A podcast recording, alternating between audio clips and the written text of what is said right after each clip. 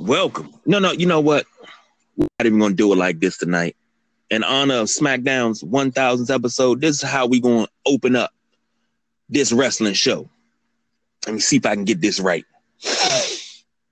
Ladies and gentlemen, boys and girls, children of all ages, sideline junkies proudly bring to you its tag team champions of the world. The big guy, KG, the smart mark, the Don. We are the sideline junkies. And if you're not down with that, we got two words for you. Suck it! That's how you open a daggone show. What's up, bro? What's happening, man? Hey, man, I'm ready. SmackDown 1000 coming up this Tuesday. So, what better way to honor the Rock Show, the People Show, than to uh, talk about some memorable moments and key events and stuff like that from uh, our recollection of SmackDown's illustrious history. 19 years. Woo. Can you believe it? No, I, I, I was thinking about. It. I said that show started in '99. It started, you know, right after some people that you know belong to the show graduated high school. I don't know who that is, but uh, you know me, I, I just graduated high school a couple years ago. That was crazy, man. I was just a wee little mark back then. Hey, I still remember the first episode. I remember when it was a special. Mm-hmm. I remember the first official episode. Uh, the first official episode was the the first time that uh Mr. Hunter Hearst Helmsley, aka Triple H, he debuted with the championship because he had won it the Monday before. That's right. The first episode was broadcast from Kansas City. Big moves back then, man. Big moves. Yeah, I still remember the drama that led up to his first uh title run, and it shaped that first episode of SmackDown because it had you on your seat. And well, no, it actually had you off your seat. I mean, it had you on the edge of it, but it, you were off of it. Yeah, but not even that. Just the fact of the title came from the People's Champ. That's the first uh, show that was coined after somebody else's catchphrase. So that, that, that's just a big moment, and everybody was just anticipating and foaming at the mouth for The Rock to make his appearance. So when he did, you know he didn't disappoint. You know, it, it had to be that way, and it had to be awesome. It had to be electrifying and SmackDown has been electrifying us for all this time. Indeed, uh, I'm just I'm geeked up about the 1000th episode. This is the same way I get geeked up every year about um when they do the WWE Raw Homecoming. Yep. Because not too far away. Star, yeah, all the stars are coming back. I've I've heard so far. Uh, Evolution is going to be in full. Uh, I'm not sure who else, but I know we're gonna get a couple of surprises, and I just yeah. can't wait to see who comes. Well, you know that was a little bit of a backstage funny controversy because because Batista was actually getting a lot of texts like, "Are you gonna be there? Are you gonna be there?" And finally, he just texted like, "Hey, uh, Triple H, would be kind of cool if I was there since it's in my hometown." so finally, they booked uh, Evolution showing up. You know, Nate, anytime he has an opportunity to to get on camera and, and do his thing, he's going to do his thing. But the question is, is it going to be evolution, just celebrating evolution, or is it going to be evolution celebrating the return that nobody thought was ever going to happen, but is really happening uh, with Shawn Michaels coming back and Triple H as DX and use that as a springboard to drive with uh, Undertaker and Kane showing up and interjecting themselves into that and beating down evolution. So mm. it could be uh, a work going towards uh, the pay per view of Crown Jewel, or it could be just an awesome moment of seeing true evolution and maybe using as a springboard to catapult somebody else on the SmackDown roster to show the next generation. Because at this moment, evolution is a generation behind. I know it's kind of weird to think about it that way, but they are a generation behind. So, what superstar could it be, AJ Styles, um, that would be the next catapult aka the mirror image of a Randy Orton, if you know they're going to allow that to happen, or Randy will allow that to happen with his ego to show the next evolution of uh, professional wrestling juggernauts that have come into the SmackDown world. So it'll be interesting to see how that plays out. But if you're ready, man, we can jump into these uh, crazy moments. I got them in order, at least in my order of awesomeness, but we can just talk about them and shoot the breeze on some crazy stuff that happened. Hey, let's get to it. All right. So the first one is always a great, awesome, extreme memory in the back of my head because it is just so messed up. And all I have to say to you, and I know you will chime in on it, is Big Boss Man. They done killed Big Show's dad, and Show is riding on a daggone coffin. oh my the insidiousness of you know you going to a man's funeral the cost of stuff. You know, Ray Traylor is like, come on, man, I love it, Cobb County, Georgia, baby. Uh, oh, just going down there to mess with the Big Show's dad that they just killed off. It was an awesome moment, man. That was an underrated feud right there. Yes, it was. Because you, yes, you, you know Prince Albert and that, uh, and they, they just Oh man, when when he had the the, the the hidden camera video of Big Show's mom telling him that he's a bass and that's not really your child, and just he used it to see the big guy Paul White break down and ugly cry like that. Yep, and not only that, that was Paul White at his prime as a true big man coming off of WCW as the Giant, and Big Boss Man still playing himself. And I know that sounds kind of crazy, but what I mean by that is he's been he was consistent as the top heel um, in reference to his character from beginning to end. So you know those two juggernauts clashing together like that, man, was that was major for amazing TV. Messed up, but amazing TV at the time. I, so, I absolutely love that. I mean, I, but yeah.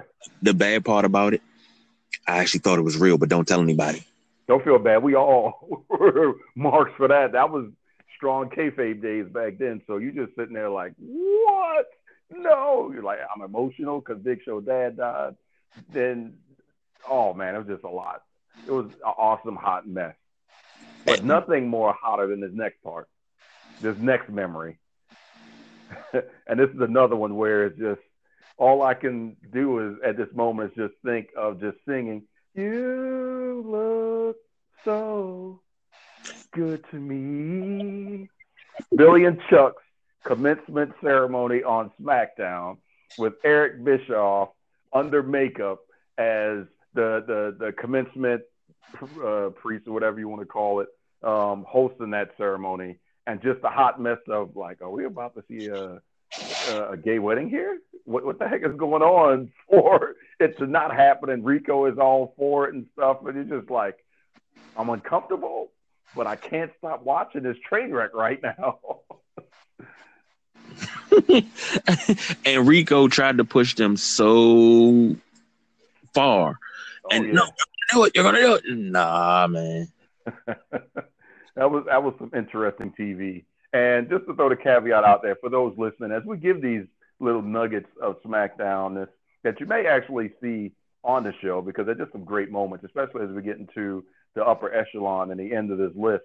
Uh, go back, YouTube it, watch this stuff because it is worth watching. It's just great moments in WWE history, not just from the standpoint of, okay, it's just something funny to look at, but to listen to the commentary and what was allowable on WWE programming back then, what they were actually able to talk about and say versus exactly what is a lot more streamlined now. Just incredible the lengths that they were able to go during the Attitude Era as it started to evolve over that period before we went PG.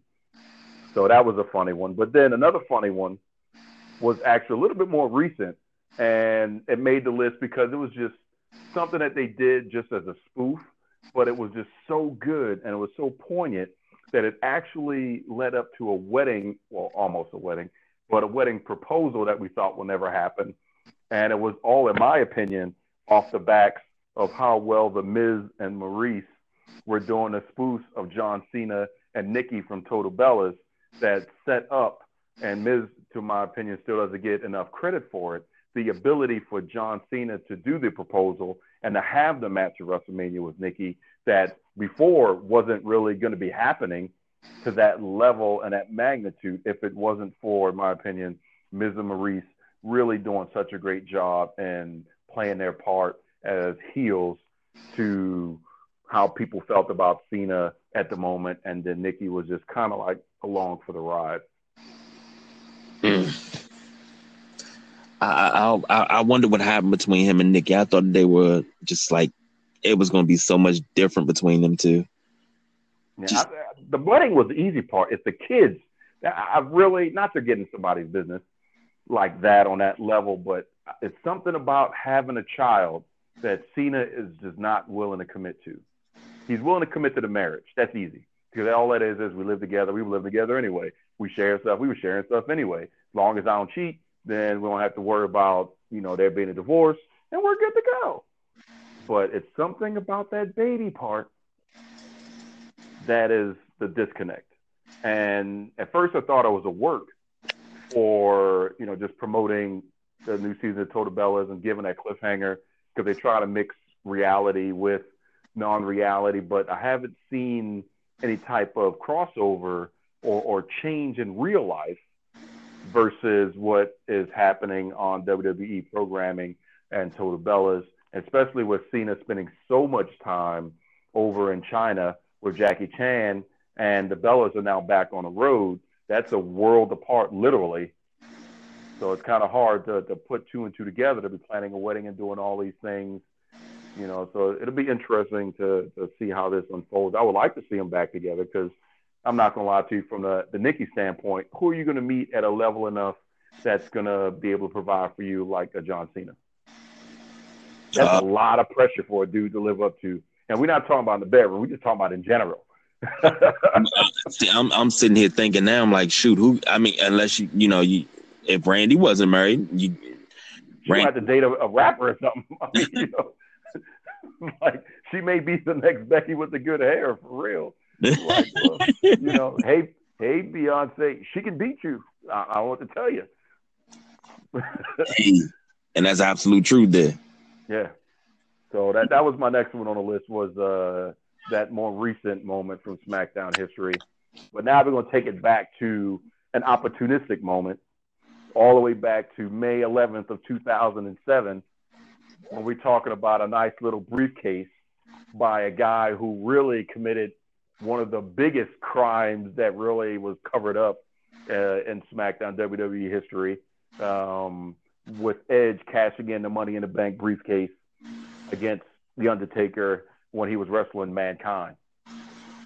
You can't beat that. I mean, it was just you heard the theme music, you saw Edge run down, take the briefcase, bang, bang, bang, and there you go. So that opportunist. Yeah. That was the beginning of you know the, the trend of cashing the money in the bank briefcase at the right place, the right time, and you get it.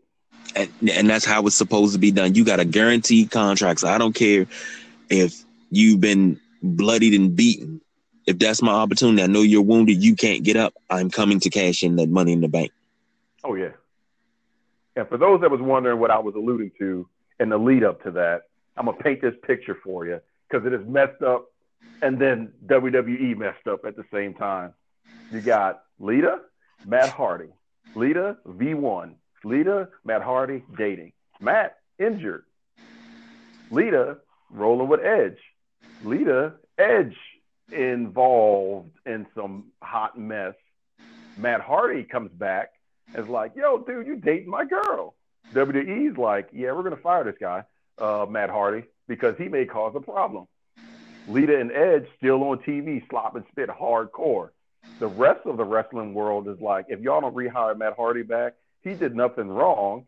So Matt Hardy comes back, and then you have Hardy versus Edge over Lita, who's now no longer dating – Matt Hardy, truthfully. So now they're just battling and all involved in real kayfabe storylines, to which led to Edge marrying Beth Phoenix and Matt Hardy marrying Reby, and then the rest is history.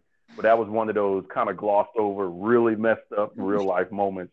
It's like, how you going to take the man girl while he injured in North mm-hmm. Carolina? And then you got his brother Jeff over here, like, should I say something? Should I not say something? but the, the bad part about it is that was his best friend. Yes, messed up on every level, and then they just fired Matt Hardy because they thought he was really probably going to kill Edge. And back then, V1 I might have done that, but I don't know. But I just wanted to throw that out there for those wondering exactly what I was kind of dancing around. But why the heck not? We'll put that out there. And to this day, I believe they are still friends. Oh yeah, I mean, hey, it, it is what it is because Lita's no longer in the the relationship equation. Edge is good, Matt is great, and that's, that's where it is. He, he married my girl and took her away from wrestling. well, she's back now. And she'll be announcing. Like I said, nah, nah, past couple nah. weeks. Uh-uh. I think she's. Um, I mean, we jumping a little bit off subject, but Beth Phoenix, Nia Jax, uh, uh, uh, uh Charlotte, Becky Lynch, uh, Bayley, Amber, Ember Moon. Oh my God, like that right there. Uh, uh, uh, uh Natalya, like get all of them together in one. I would love to see a women's Royal Rumble, and you give me all those great women, and oh my goodness, jeez, WrestleMania is coming. Sprinkle a little Trish Stratus in there. I'm, I'm, I'm all right. Yeah. I just said it the past couple weeks. Support, support. Order the WWE Network if you have it already. Watch Evolution in the first 24 hours of airing, so that way they can get the proof in the pudding that women should have their own show. Period. That's all we need. And then we'll have Beth full time commentator, probably with Lita, because those two have been doing it enough times on guest spots here and there. And then maybe you could throw in uh, somebody else uh, to help out with that. It could be Renee Young or something, but it needs to be an all women's um, commentating team. And then you can just let it grow from there. And then that'll give the extra belts and, and all that stuff can happen. Or you bring back Ivory. But what name you did forget and you didn't mention was Victoria. And we're keeping our fingers crossed that she is at Evolution in the Battle Royal because if you have some key matches, there's some left outs that you need to put in that was not in the last Battle Royal, Victoria. Because Lord, whoo, Lord, that widow's peak. Mm, mm, mm. Mm, mm, mm. Have mercy on my soul. And speaking of have mercy, let's talk about the next moment, which is the early days of Eat, Sleep, Conquer, Repeat. The early days of Suplex City when it was kind of like Suplex Township or something, and that was Brock Lesnar versus Hulk Hogan, August 8th of 02, on his road to defeating and fighting The Rock for the championship. What a moment, what a match. A young, hungry Brock Lesnar out there trying to kill Hulk Hogan. is the best way to put it because we know Brock was still just strength and muscle and and you know he just manhandling and, and in a monstrous way uh, opposed to the Brock we see now, which is a little bit more streamlined in his movements, even though it looks like he's destroying somebody with the suplexes. But if you really pay attention, I mean, he's really doing it in a way that is not as impactful, even though it hurts like hell.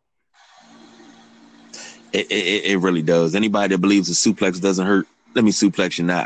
I guarantee you, you'll feel it. Mm-hmm. So that was a big one. And then the next big one was uh, leading up to which hopefully will be a great movie or another reboot or continuation that'll be coming out, I believe, next year or within the next year and a half. And that was your boy. We talked about him earlier, Senor Triple H versus the Governor back in 1999.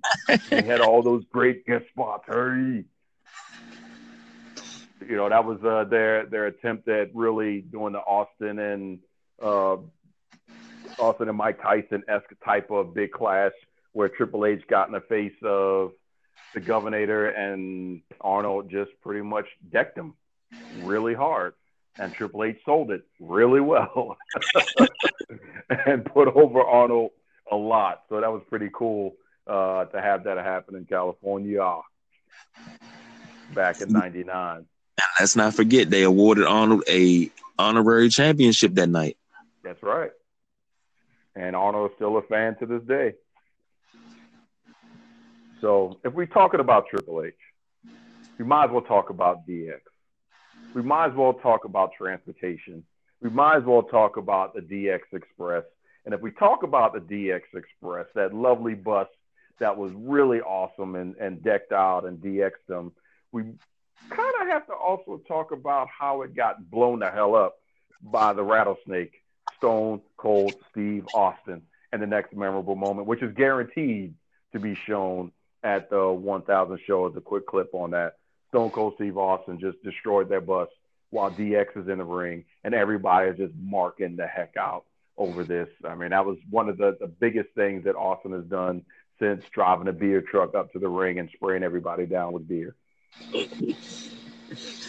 And if I'm not mistaken, he destroyed that bus right here in DC, correct? Ah, uh, yup. Would have loved to have been uh, there when they, they filmed that one because that was pretty interesting back then that they had pre pre taped that. So that way they wouldn't have any issues with all the folks in the traffic and stuff like that around. But yeah, that, that was a big deal right there. That was when uh, hometown area of DC was getting all the love. We already had the Starcade happening every year, and then uh, the Great American Bash was happening annually, and WWE would come through and make sure they made a mark between DC and Baltimore and Virginia and um, New York naturally. So that, that's when the run in that, that, that territory, out though the old T word out there, was just phenomenal. Now it's gotten bigger to where you have to do things in these bigger stadiums, which is going to be interesting to see how Crown Jewel is set up in a stadium. I'm sorry, not Crown Jewel, the Royal Rumble in a, a larger arena. That's going to be a long way to run down to get into the ring, but those are some good old days, man. Hmm. You so talking about go ahead, I'm sorry. Long long journeys. I mean, we we we've seen that. That means you just got you get to profile a little bit more in your interest when you got them long journeys down the ramp like that. Yeah, but it also means that they may potentially take it from every 60 seconds to every 90 seconds again. So that way you have a little bit more time in the actual match to compensate for the longer rundown. But then again, it's a WWE network, so they can run five hours if they wanted to, and it not be a problem because they've got the time. True indeed. That's hey, that's the joys of having your own network. And then there's also some joys of having your own celebration on SmackDown.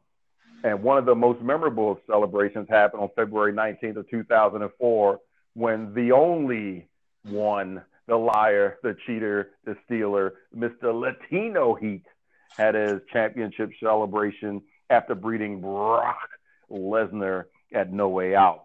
And that was one hell of a uh, Latino fight. I guess that's not even a word, but Latino fight, low riding, streaming. It was it was insanely awesome. Like I was ready to go to south of the border, so I can say Orale. Like what the hell was Konnan talking about? Arriba Rafa.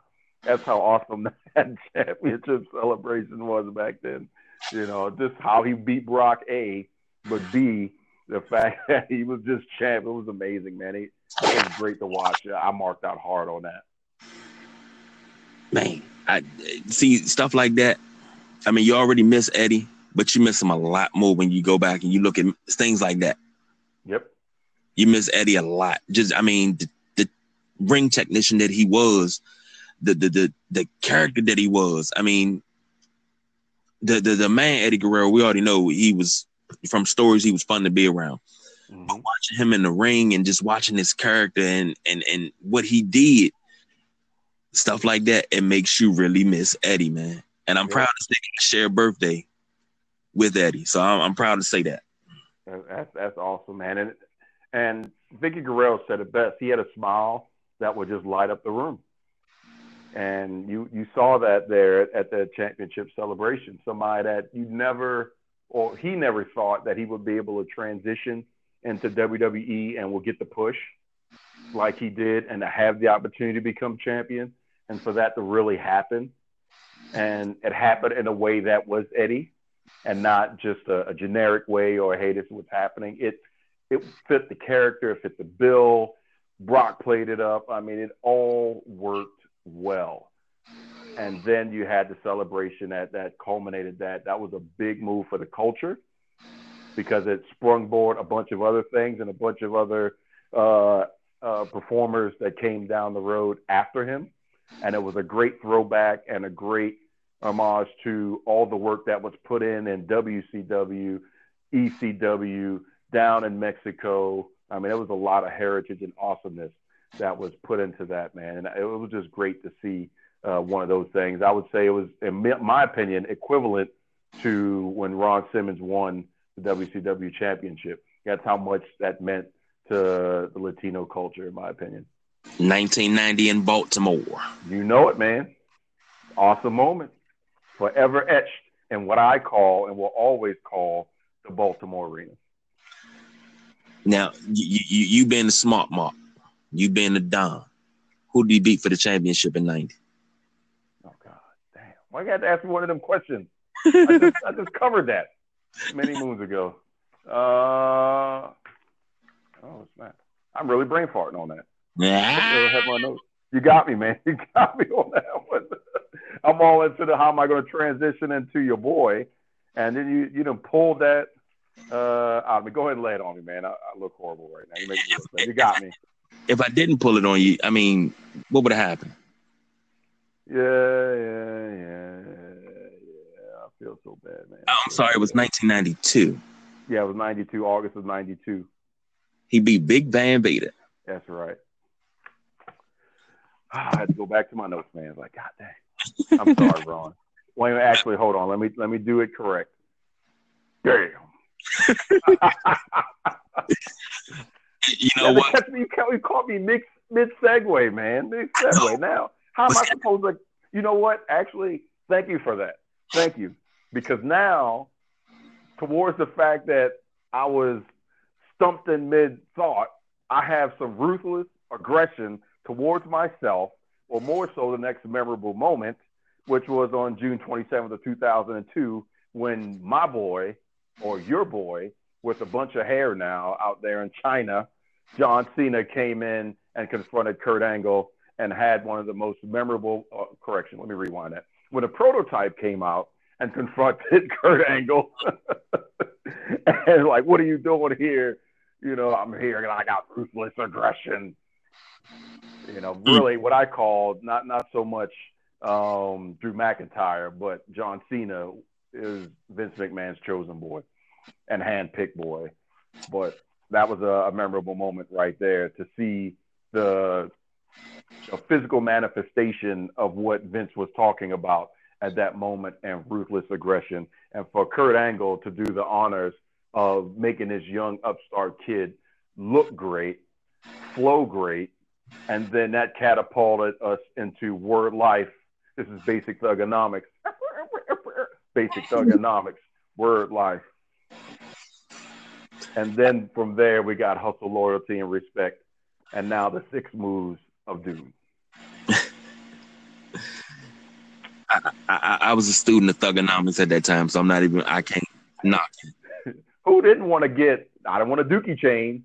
No, I need any of that stuff. I want to get this chain off this guy's fence so that way I could put a lock on it and beat John Cena. what kind of demographic and dynamic did we just go from right there?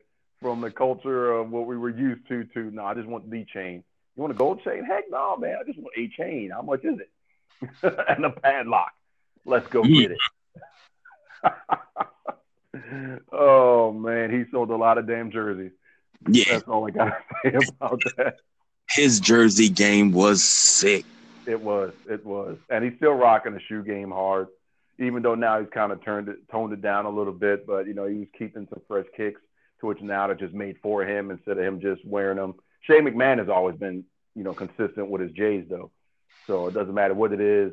Shane McMahon is always coming out there representing for the Jordans all day long. So mm. we talked about my man earlier, but you can't talk about Latino Heat without talking about, in my opinion, one of the strongest angles that left you so uncomfortable, but at the same time you had to watch, but you were like, should I be calling somebody about this? Should there be some type of protection order put in? And what I'm talking about is when Eddie Guerrero turned heel on Rey Mysterio, which led to a ladder match for custody of Rey Mysterio's son in 2005 at SummerSlam. Poor Dominic. the hell out of me. I lied to you not because I was like, I'm not used to this Eddie. I'm not used to this Eddie. I'm not used to this Eddie. But I gotta keep watching this Eddie. And then Rey, what are you doing? I thought this was true. And I'm like, man, Rey, how are you gonna let your wife have sex with Eddie Guerrero? That's not it. That's not your kid, right? Y'all do look alike. But then again, we need to call Maury. We need to really get this settled at this point. I was ready to pay for the flight for them to go up there as a kid. Like, we got to find some money or something. Somebody's got to tell us if he's the father. Mm. And then to have a ladder match for custody of your own kid. Big ups uh, to Dominic. I'm quite sure he's a nice young adult now and probably doesn't get recognized because he's grown up a little bit. But big ups to him because he was a really big component of that when he was there live and he was all involved and not sure questions and all that. He did a great job of making that angle happen in the midst of it because that was serious and emotional and and all that stuff wrapped up in into one. And you know that was one of those times where the the kayfabe was so strong that you couldn't find the hole in it to pull it out. And we didn't have the internet, and there was no smart marks back then outside of Bill Apter, Big ups, but um, you know it was just well done, well scripted. And I know I'm going to get in a lot of trouble for saying this, but well acted um, and it was just a great angle. One thing you said, it was so much kayfabe that you couldn't, you couldn't. I did not know that it was that that it wasn't real. I I swore up and down. I was like, wow, they're going through this on TV. Like you bring this to work. Yep. Like, this, like young and the restless up in there, man. And you know what? I, that's what I used to call Raw and SmackDown. I said, er, people, well, how can you watch it? I said, this is soap opera for men. Follow the storylines and you'll keep up with everything. You'll be like, oh, I get it now. That's all it is. So let's talk about getting it. And if you're going to talk about getting it, and you're going to talk about getting got, then we got to talk about a moment where two people that were juggernauts got it so big that on June 12, 2003, they broke the damn ring. The suplex heard round the world when my man, the Beast Incarnate, suplexed the Big Show, and that cage imploded. I'm sorry, not the cage. The the, uh, the ring imploded. Was was awe inspiring. And what made it even bigger than that, before we got to Hell Cell and he killed him, by God, he's broken in half. You need to go back and listen to Taz's reaction to that was pure gold. And I was like, oh man, that that was liquid lightning in a bottle, my friend. That moment right there was just awe-inspiring. It was insane. You never saw anything like that. It made sense.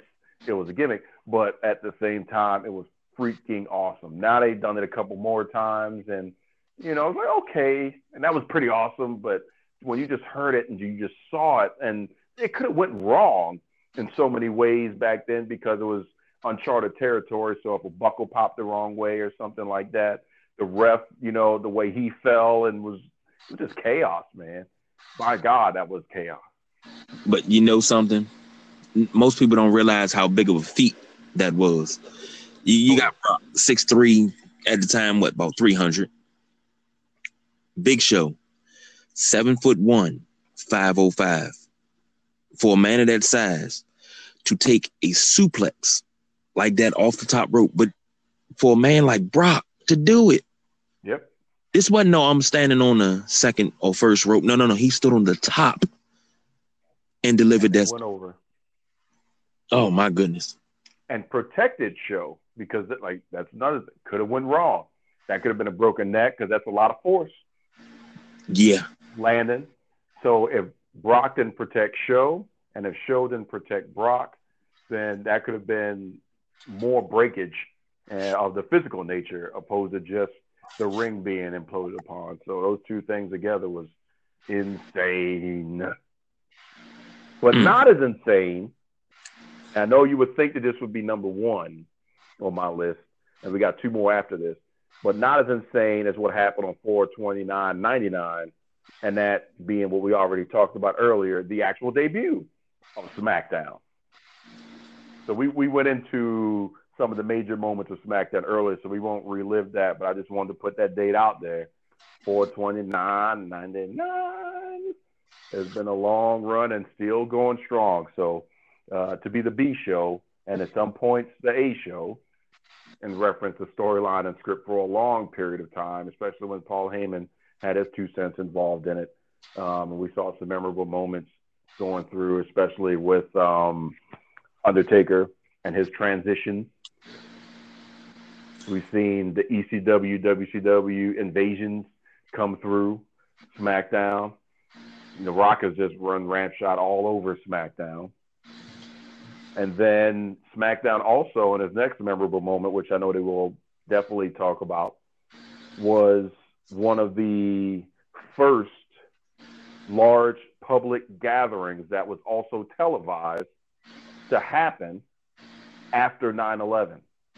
So Vince McMahon's momentous speech talking about how, as the country, we will go on from the, the tyranny that we just experienced back in 9 11 for that show to go on and for everybody to perform and for the entire roster to be standing there on the stage and to get the salute and for Lilian to sing and everything was happening. I mean, that was huge for just life in general because I, I was in DC um, and I heard uh, the plane go over and hit the Pentagon because I was downtown at ESPN Zone, uh, just getting off at that point, and then discovering all the chaos that happened when I went back in. Like, what the hell was that?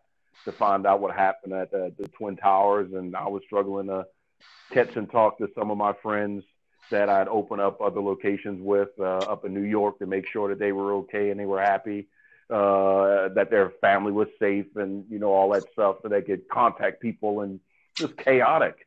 And then not only that just to be on an airplane having to fly out to open another location just two weeks later and to see the most quiet air flight or to be a part of the most quiet air flight I've ever been on but also the one of the few times I've ever experienced where black, white, Asian, Muslim, whatever, everybody just looking at each other with the, the nod, like if it's going down, we all got this.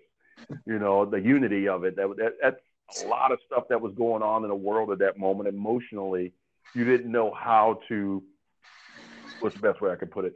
How to express some of that tension and and anxiousness, but to sit down or to be there at that event and to have the WWE perform and then see it and you for that two hour period you're back into normalcy. You're back into the fantasy and the awe and and to see everybody give it their all that night. And it was about the entire show being the best show that it could be not one up in the next for match to match but just to, to have a moment for the world to take a break from the crazy that that was a big thing that could not have happened but you know, the show must go on just as, heaven forbid, the day that we lose a McMahon again, the show will still go on and not be a dedication show, which in all rights, it should be the one time Raw doesn't air, but it will be, you know, another show must go on, period. So that, that was huge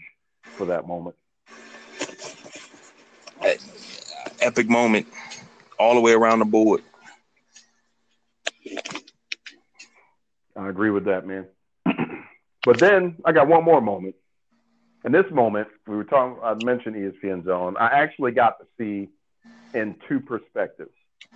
The first perspective was because at that moment, uh, working for ESPN, we had the luxury of tapping into every satellite pretty much there was from all the sports feeds and networks and everything when they were airing it or recording or, or broadcasting, whatever it may have been. And we kind of knew exactly what channel we could tie into to catch SmackDown as it was taped. And what that meant is we heard and was able to witness the matches happen. We were able to hear a lot of the calling and the preparation of the different segments. And we were able to see the dark matches, the entire thing. So we're talking what was a two hour show, four hours of content that we were able to be privy to. And what this is leading into what I call one of the most memorable moments in SmackDown history was witnessing the live reshoots and recuts uh, that happened of the Booker versus Stone Cold Supermarket Fight of Doom back on December 13th of 2001 mm-hmm. versus what was aired. And I got to tell you, it was one of the most funniest moments because there's several times they had to redo some of those spots because they didn't understand what the hell Booker was saying. and there were certain things Booker had to say that he finally got out, but he was laughing so much because they were having so much fun. They were like, Booker, we can't understand what you're saying. You're gonna have to take that shot again. and they're like, oh my God. So they were reshooting and going back and forth before they finally aired this thing and pieced it together to be what it was. But those two guys had so much fun making that segment. We had so much fun just laughing, trying to figure out what the hell was going on, and just seeing this stuff happen as they were uh, recording, shooting it up in the air. It was ridiculous, man. But that was one of the best segments, in my opinion, that has ever aired to this day on SmackDown. It cannot be duplicated. It cannot be replicated. It cannot be, in my opinion, topped by anybody because it was just chaotic. And also, you had the X factor of them being in a supermarket and other people still coming in and out of the scene, wondering what's going on because the market is open. So they're filming this in the midst of people coming through, and they're having to go around people a couple times so that way they can have the, the proper shot and everything. And people just going around getting their produce, wondering what the heck is going on. So that spawned another reshoot. So that is my number one right there, just because I had a chance to see both sides of it, the unedited version and the edited version. And if they ever show that, I guarantee you that will at least be an hour's worth of special that you could just laugh your behind off. Because like I said, Stone Cold and and Booker T had so much fun laughing and what can we do next? Yeah, let's do that. And they just went back and forth with that, man. It was amazing to, to partake in. It's funny you say that about ESPN Zone because at that same around that time, two thousands, uh, rabid wrestling fans that worked there with us, mm-hmm. and that tape on working on a Wednesday morning was the greatest thing in the world because before the startup meeting, you always got to watch SmackDown. Yep. And you knew a day before what that, what was going to happen and everything. It, that right there made my time there even better than what it already was. Big ups to my man Travis. And never, never, ever, ever failed. Before we did the rundown of all the scores from whatever happened, no, no, got to watch SmackDown 1st mm-hmm. And that, that just shows the love of what it was. And mind you, that was pre WWE, ESPN being cool. You know, not to toot my own horn, but why not toot toot? Um, I actually orchestrated something that was kind of unheard of uh, back then. We had all this Sports Center stuff and all that things going on, but uh, I set up because my our marketing manager at the time. Thank you, Laura, because you were awesome for that, Laura Poppy. Uh, was not really too much into wrestling, but she was looking for something to really sink her teeth into to, to make her mark at uh, the DC ESPN zone. So I said, Hey, Laura, wrestling's coming. Why don't we have an autograph signing? It's like, well, I don't think they're going to be able to do that. Like, don't worry, I got the angle, pun intended, when I said that, and that's a direct quote. It's like, what do you mean?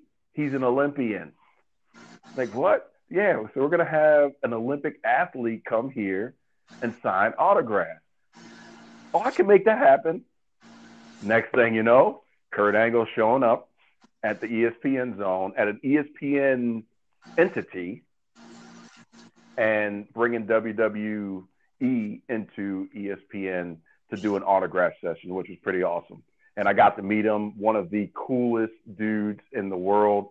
He had just wrote, written his book back then. It's true, it's true, and I still have the autograph book to this day that he uh, had signed to my son actually because he wasn't born yet. So uh, he's a wrestling fan because Kurt Angle touched his mom's stomach, and then boom, there you go. You've got a bona fide Olympian sweat hey, pouring into you. Don't matter with a broken freaking neck. That's right. But yeah, Kurt Angle was, was, was awesome, man, uh, to meet and, and, talk to and stuff like that on the ride from uh, MCI Center uh, over to the zone. So that, that was a, an amazing moment right there. And that was some, some big times that we had back then. And that just shows the power of persistence and finding a way out of no way and a quote unquote angle, pun intended, out of any way to make things happen. Mm. Now, I, I, out of all your moments, I got one moment that you left out. Uh, now remember, SmackDown started out as a as a special 1st mm-hmm. uh, I, know it was Cornette. I, am trying to remember who the other announcer was. I don't know if it was Jr. I can't remember who the other announcer was, but when it started out as a special, that it was supposed to have been a one off, but it was so successful, it wound up becoming a show. Right. In that special, the Big Show had just came over from WCW. 26 years old, wears a size uh 50 ring. You could pass a silver dollar through his ring. He wrestled Test that night. Mm-hmm. I got a first hand look, and I I wasn't really a really huge WCW fan. I knew the wrestlers and everything, but I didn't really watch a lot of uh, uh, Nitro or nothing like that. I didn't watch a lot of WCW Thunder. Everything was all about Raw.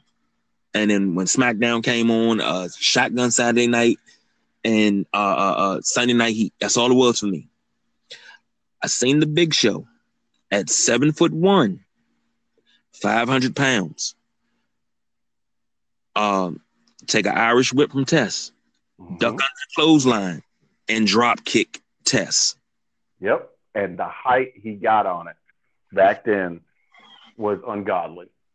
My God. Like I I wish I still I had it on VHS. And I told my mother about it the next day. She said, You're lying. I don't believe you. I showed it to her. She said, Oh my gosh, she probably kicked that man. He probably kicked that man hard on his chest. I said, Mama, I think he did. Yep and tapped into his basketball times on that one. Just the the, the height that, that that right there is one of my favorite SmackDown moments. Reaction from Cornette of like they weren't expecting. They knew it was coming, but they weren't expecting it to be like that, and it was just so forceful. Mm-hmm. And then the big boss man comes in like the vulture he was, and he picks Test apart. I, I mean, I, I I was always fascinated that a man that big could be that agile, could get that type of height on a drop kick. Yep. And land it perfectly. And look where we've come from that. We have other examples of the Harpers. Uh, Rowan uh, being able to do some amazing moves. Luke uh, being able to do some amazing moves for their size is still ungodly. You can never forego talking about Taker mm. and old school. I mean, you've got you know other great guys like you know Bobby Lashley, and you just huge, huge beasts going out there doing stuff. And then you also have Brock almost breaking his neck when he does a moonsault. But still, you tried it. but as far as Taker though, I heard now, I, I, they say it's, it's you had to be at a live show to see it, and even during his time as a full time wrestler, that he could take you from turnbuckle to turnbuckle and walk the whole entire ring and do old school. Oh yeah, and it's grainy. Oh, yeah. On house shows. Yes, they say it's grainy footage of him doing it, and he walked the entire ring, no stumble, no no nothing. I mean, he walked from post to post. Like now he's 6'10, 310. Like, geez, man, are, are you crazy? Are you, are you serious? And that's one thing I, I missed was when they had a lot more house shows. And I know it sounds crazy because now they go to TV so often.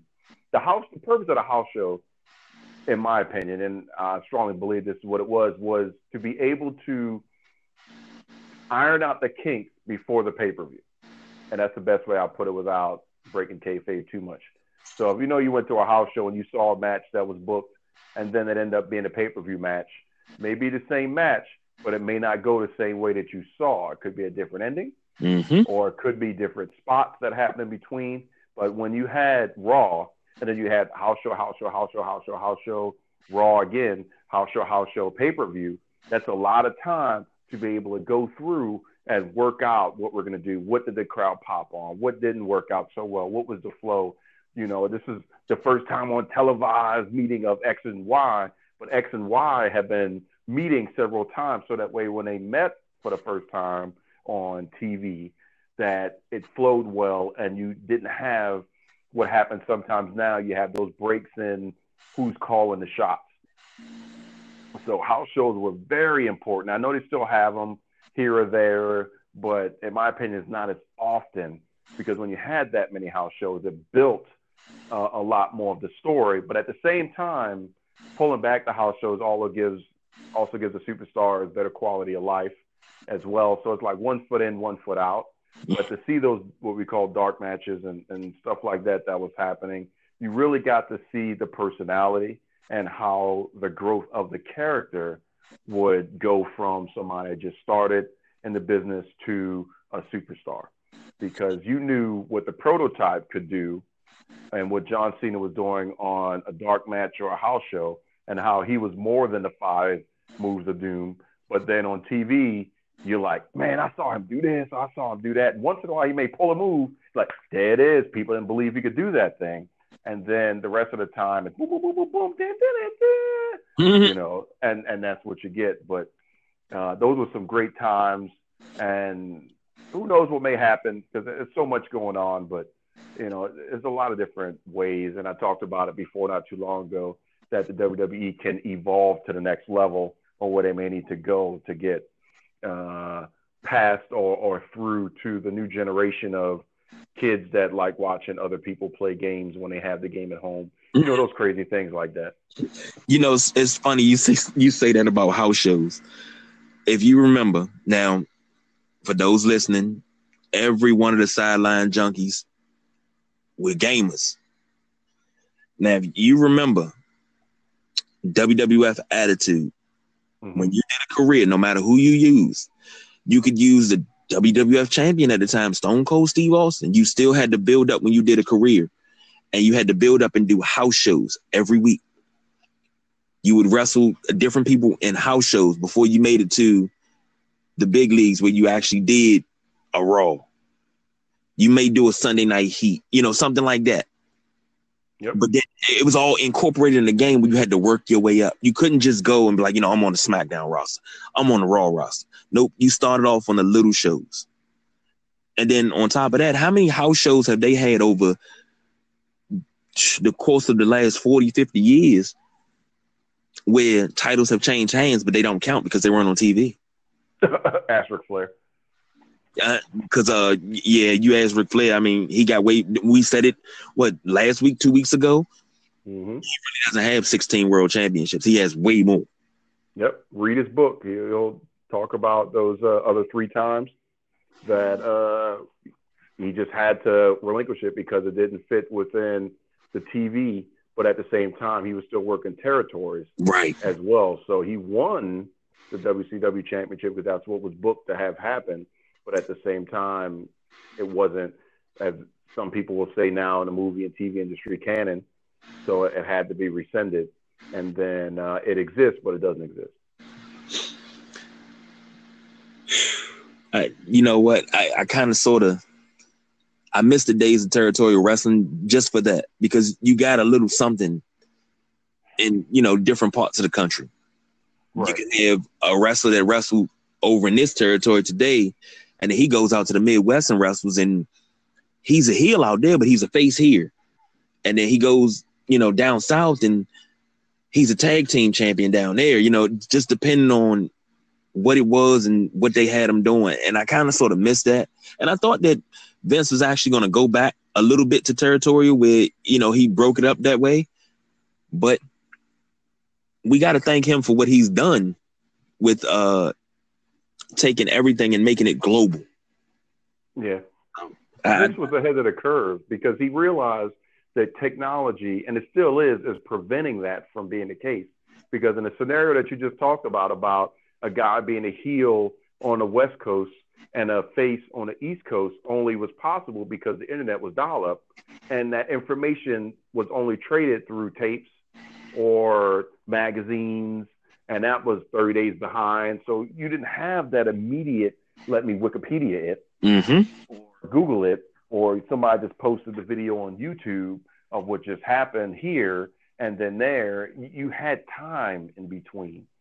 And now everything is so instant. You can't fly over there and be a heel and cut uh, a heel moment and then turn right around and become a face the next day and act like it never happened. It has to be a break or clear understanding of the lines of kayfabe is rubbing across for the right reason, and that's how they justify it, you know, or it has to be a, a work or a swerve or something like that in order for it to make sense and then to be able to still go back. Because sometimes you'll see WWE like a fisherman throw the the the, the lure out there just to see what bites.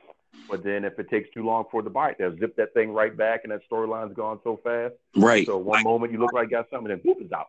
Uh-huh. Like it never happened. Yeah, instant gratification is where we are now, and unfortunately, they, they are struggling to decide whether or not to give these young kids that are growing up the long builds, which NXT does a great job, but now on the main roster of doing the long builds of two, three, maybe four months of a long build of these storylines when everybody wants to, you know, how many times we're going to drop the title. You know, remember we went from Triple H having a title run, or it took him three or four months to get the belt, and then he kept the belt for a while. To now, drop the title, win a title, drop the title, win a title, drop the title, win a title. like, God dang, you can't really say, you know, like, yeah, I'm, you know, 14, 15 time world champion. Like, yeah, you won five of them in the course of a year. Yeah, that is Ric true. Flair, 16 time world champion, booked. How many years was that? You know, he had the belt for six, seven months, lost it once, got the belt back seven, eight more months again, Mhm. traveling. So it's, it's part of it is, is the people and the, the, the fans on what we're reacting to. And I blame also, even in the video game industry, social media as much because they waste so much of the comments on what's going on based off of the Twitters and the, the, the, the Facebooks and the Instagrams and, you know, opposed to just sticking with the, the formula of let's ride it out and see what happens. And then if it fails, okay, but we tried it, you know, and sometimes you have the applause of, you know, people giving those visionaries that opportunity, which happened in TNA more recently uh, with Matt Hardy and uh, Jeff Hardy and all the stuff that happened at the Hardy compound with uh, the ultimate deletion and stuff, giving them that avenue, which was groundbreaking in itself and crazy to watch. But at the same time, we just saw that happen again in WWE because they wanted to have that for themselves as well. So, you know, it's going to be interesting to see. But like I said, there has to be a new evolution of either rescinding and pulling back and going back to kayfabe a lot and really keeping some stuff close to the vest and and and really building because you have your own network building these storylines and building these opportunities and building these characters uh, versus also at the same time going out and and finding a way to give the instant gratification but at the same time not insulting the fans to where they're like oh you know it's the same storyline we saw a year ago from these other two we know it's how it's going to end so i can just dvr it Mm-hmm. water cooler conversation has to come back into the fold immediately on Tuesday morning, immediately on Wednesday morning, immediately after pay per view on Monday morning. The Raw after WrestleMania should be Raw every week. The Raw after a pay per view or SmackDown after the pay per view needs to be that every week. And it's hard to do, but at the same time, that focus has to be there. And you may have to say, look, I know USA. I know you guys want us to be this, but we're going to have to start pushing that envelope a little bit more because you also have on your network other shows that are beyond that that level. I mean, Law and Order is SVU, love the show to death, but at the same time, we're covering some serious stuff, and you're showing Law and Order a lot. Mm. but yet we can't go ham. Every From you know, nine in the morning to uh, seven at night. But uh, I love that marathon. But um, yeah, that's true. And that's my rant for the night. There you go. but I agree with you wholeheartedly. I I I, I grew up in the golden era. You know, you, you, your Hogan's, your Macho Man's, and Ultimate Warriors, and everything. And you know, everything was pretty much, you know, you were locked in, but you didn't know what was real and what was not. I remember when uh the Road Warriors took a spike out of their shoulder pad and poked somebody in the eye. I thought that was real. Mm-hmm. You know, I had debates with my big sister and my cousin about how real it was. And they, we were just talking about at the dinner table, just you know how that could happen, how long it's going to take them to recover. Go back to that where it's so believable that you you you got to question like, is this real? I'm gonna blow your mind with this, and then we, will get close to wrapping up. WWE at this moment is parallel in in concept and and opportunity and needing to evolve old versus new as the rap game and hip hop is the same way. Mm. So think about that, you know, for a moment. We're talking about the golden era of, of large, larger than life, great builds and great opportunities. And you had these on WWE side characters and stuff. Whereas on the hip hop rap game side, we had Run DMCs and LL Cool J's and these larger than life Biggies and Tupacs. And now, you know, th- that music stands the test of time. You could pop in All eyes on Me and you're good.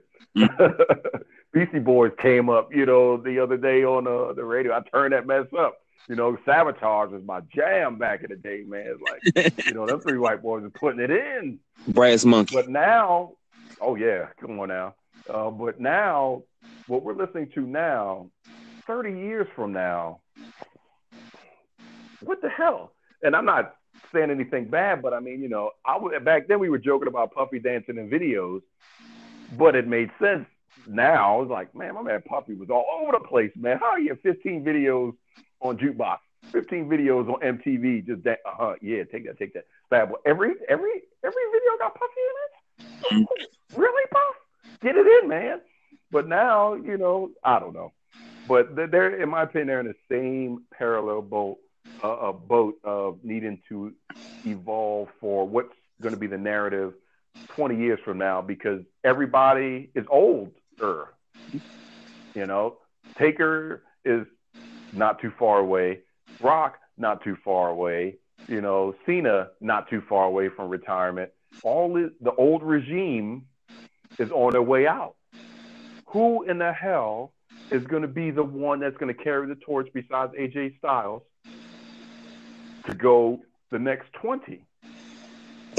And that's where that the evolution has to come from. The women are going to fill part of that, but the men doesn't have enough strength like the women because it's still fresh, it's still new. There's so much that can be done that can grow, you know, to to make more Moolahs, to make more um, Mae Youngs, to make more ivories and and stuff like Jacqueline's and and, and icons, the Trish Stratus's and Lita's.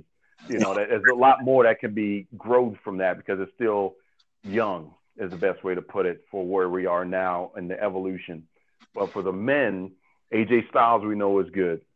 Um, I'd say Samoa Joe we know is good. He still got some more that he can offer. Bray Wyatt 100% is good. Bo Dallas, I know that sounds crazy, has a lot of potential. That's good. Still waiting for the untapped potential of Dolph Ziggler under the right circumstances, he can be good. But then we start having some other areas we need to plug in. I'd throw Jinder Mahal, I think, still has a big run if he can get the right opportunity to become that Iron Sheikish type of character and that super heel. Kevin Owens can transcend a little bit more. Um, Sami Zayn has the opportunity to transcend a little bit more, but we need to start establishing these superstars through proper long longevity builds that is going to replace the John Cena internationally because there's nobody that can do it on Cena's level right now in the WWE, with the exception of one character, but he's heel majority of the time, in my opinion, in reference to talking, and that's the Miz. but he's so engrossed in the heeldom, it's kind of hard to separate that. And a face Miz is not that good. I'm sorry. No, not at all. so it's kind of weird, you know. But Cena's on his way out. Somebody's got to fill the void immediately to replace Cena because you had The Rock, then you had Cena. So it, it you didn't miss a step. We're missing a step now. And I don't know if that makes sense. And that's the best way I can explain it. But we're missing a step. Somebody's got to put their stamp on it and step up with any type of ruthless aggression, throwing it back to Cena. And hopefully we'll see that in the next SmackDown. I'm happy that Rey Mysterio's coming back as well, but we need somebody to fill that void immediately and transcend the business at a level with that that Cena level is what I'll call it now, that Cena level of commitment from you know the the the show as well as the the, the media aspect and and opportunity because it's all great publicity that Cena has brought to the WWE and everything he's done because he's taken WWE with him every time, opposed to The Rock separating himself uh, and became Dwayne a while versus you know The Rock, and now he's like I'm The Rock. Yeah, that's let's just be that. you know, so I don't know. That's two rants. You got two and a half rants out of me today, but uh, all right, we'll I got. Before we get out of here, I got to get you on the hot seat real quick because this has been a burning question for quite some time. Torch my butt. All right in your honest, smart mark opinion, do you think that the WWE will ever allow Chyna and Chris Benoit into the Hall of Fame? Chyna will go before Benoit. Remember, at this moment, two things is happening on the Hall of Fame. One, they're running out of people to induct at a high level. Two, the Hall of Fame is another mode of selling out an arena. So those two things have to go in conjunction for there to be um, a worthwhile introduction.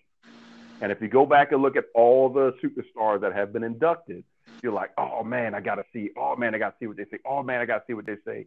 This year, I'm up to the point to where it's like, who the hell is to be the headliner? that I would want to watch on a Friday night since NXT is now on Saturday. Who am I to want to rush home to watch get inducted? I mean, Goldberg has happened. You know, Eric Bischoff maybe, but we're running out of people. So Chyna will go in. Chyna will go in one of two ways. If Chyna goes in individually, Triple H and Shawn Michaels will induct her together, and that's how they'll just let it happen. If she goes in individually, she will go in because of the women's evolution, and a woman will induct her, and then Shawn Michaels or Triple H will come out and and talk about her, and and and if her family or dad and mom are still alive, you know, thank them for allowing their daughter to go out and and become a part of it, and then have that be the Chyna character. For Benoit to go in, it would have to be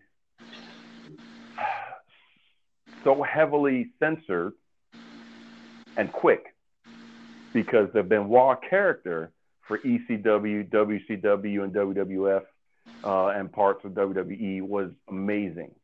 But they can only focus on the character, which is why we have that blurb at the beginning of every show on the WWE network or every video feed that this is all about the character and you know WWE characters da da da that legal legalese that removes them from okay this person was a little bit crazy and did something bad you know or this person uh, had some spousal abuse and did something bad. We're only talking about characters you know that's why I could talk about Hulk Hogan being one of my icons and idols and you know drove me and had him as number one on my list but a human Terry Bollea.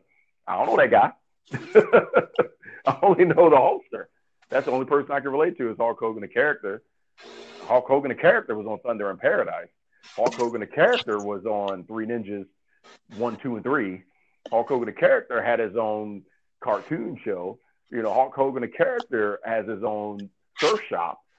Hulk Hogan, a character, is doing an NWO tour.